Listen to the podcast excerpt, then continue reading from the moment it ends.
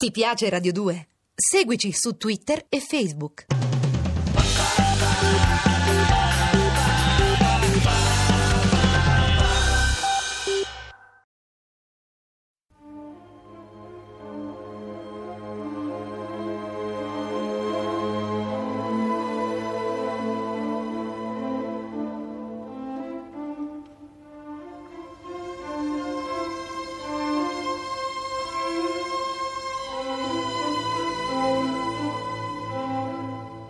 La scala per l'inferno.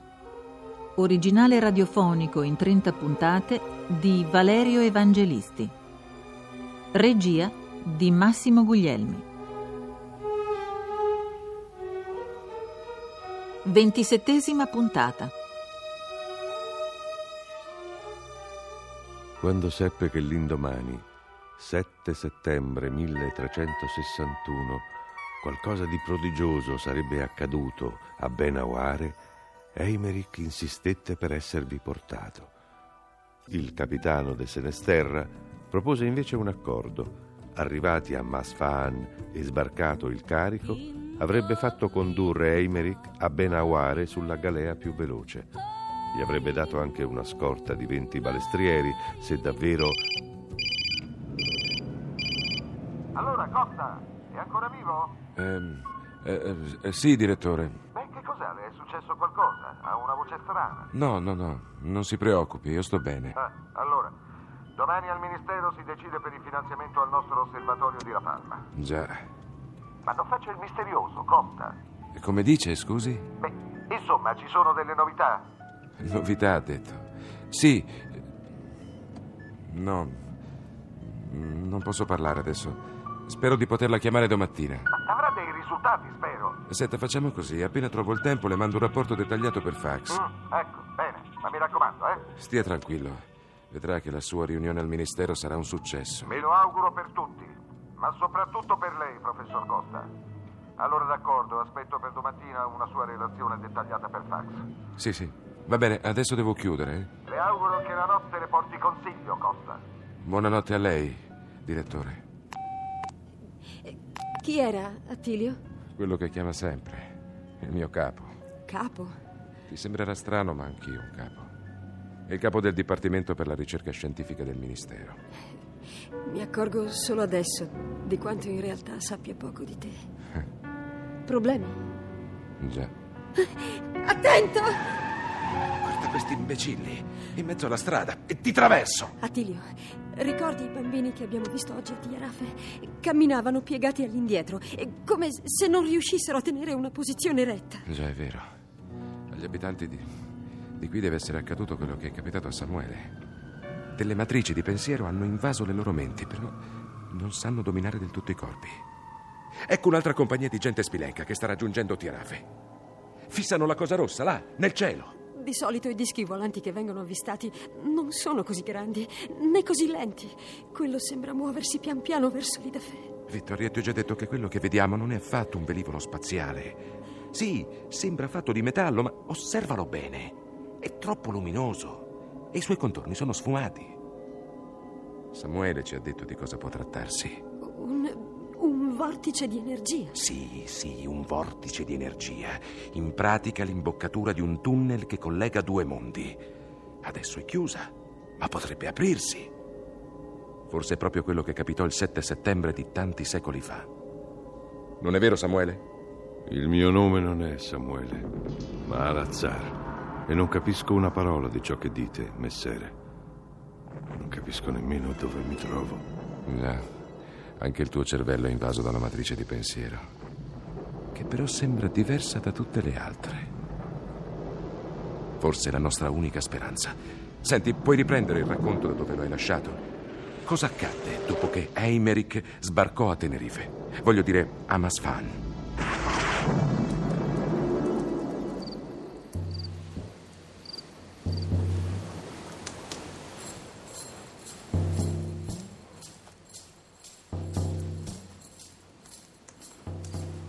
Fummo alloggiati per la notte in una capanna al centro del villaggio che i corsari avevano eretto nella baia più grande dell'isola. Con noi c'erano Alevi, pacato come sempre, Al-Khatib e Ibn Aldun. Questi ultimi non rivolgevano la parola a Emerick da quando a Tarifa avevano assistito alla deportazione dei loro confratelli. Il mio maestro li ignorò e, accucciato in un angolo, iniziò a leggere il Picatrix. Mi accostai a lui e gli chiesi se avesse un piano.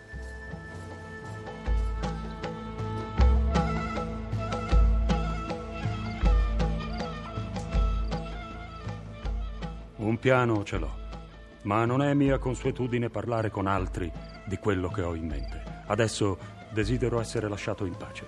Devo imparare a memoria pagine e pagine di testo. Imparare a memoria? Sì, ma neanche questo ti riguarda. Dalle mie capacità mnemoniche dipendono le sorti dell'intera guerra. Augurati che io sia all'altezza. Perdonate, inquisitore Eimerick, se mi permetto di disturbarvi. Dite pure, Al-Khatib. Avevo notato che c'è qualcosa che vi tormenta. Ciò che sto per dirvi è condiviso anche da Ibn Aldun. La flotta del capitano de Senesterra ha trasportato in quest'isola centinaia di buoni musulmani innocenti, fatti schiavi solo per via della loro religione.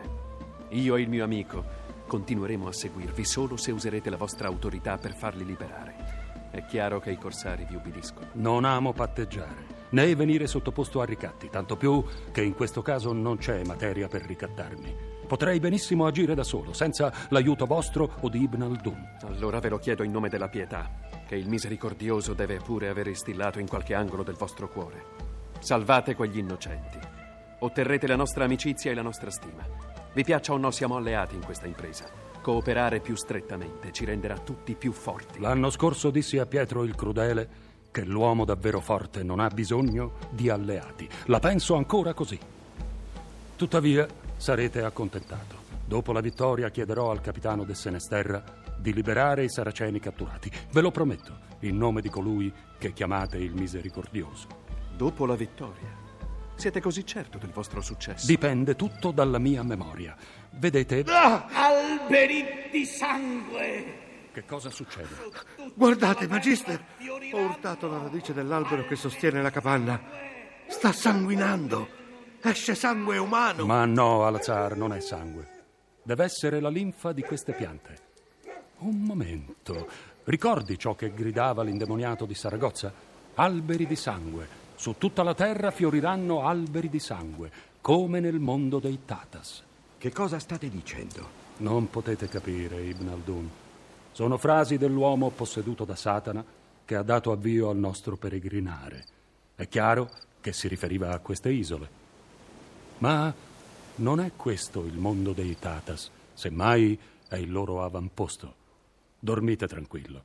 Non sarà un po' di linfa scura a impedirci di combattere. Sembrate molto sicuro di voi stesso. Lo sono molto di più, da quando conosco il segreto che ci darà la possibilità di vincere il rabbino Alevi.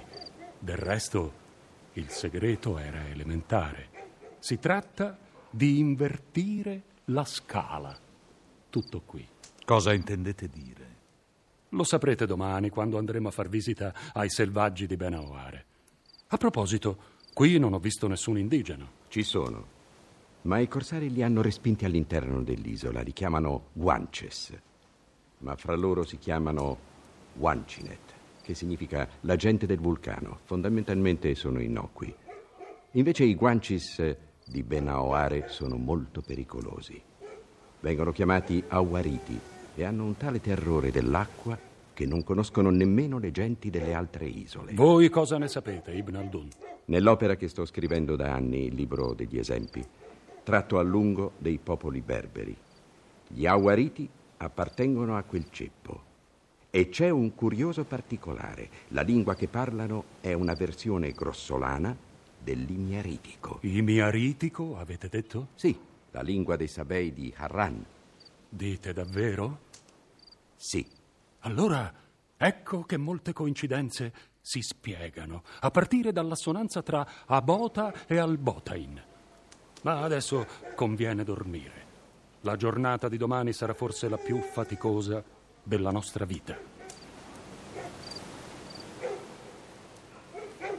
Ci addormentammo tutti. La mattina dopo salimmo sulla galea più veloce e più leggera e facemmo vela verso Benaware. Il capitano de Senesterra ci concesse 25 balestrieri e una trentina di muli. Insistette per accompagnarci. Era stato sull'isola un paio di volte e avrebbe potuto farci da guida fino alla roccia chiamata Idafè. Quando prendemmo terra,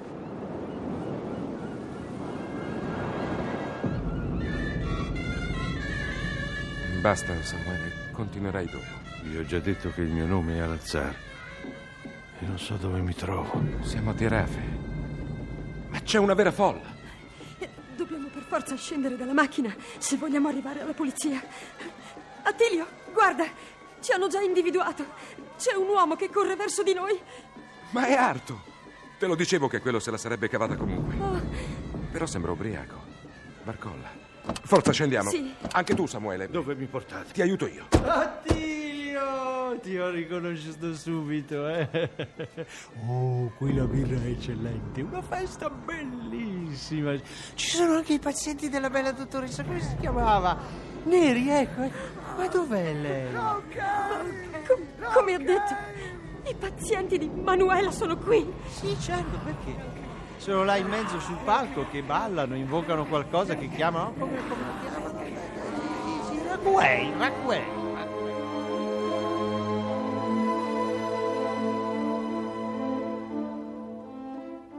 Avete ascoltato La Scala per l'Inferno con Michele Gammino, Pietro Biondi, Sergio Troiano, Germana Pasquero, Alessandro Iovino, Danilo De Girolamo, Norma Mozzato, Domenico Brioschi, Valeriano Gialli. Realizzazione tecnica di Lorenzo Cotta e Luca Trevisan. Posta elettronica sceneggiato chiocciola rai.it Seguici anche su Twitter.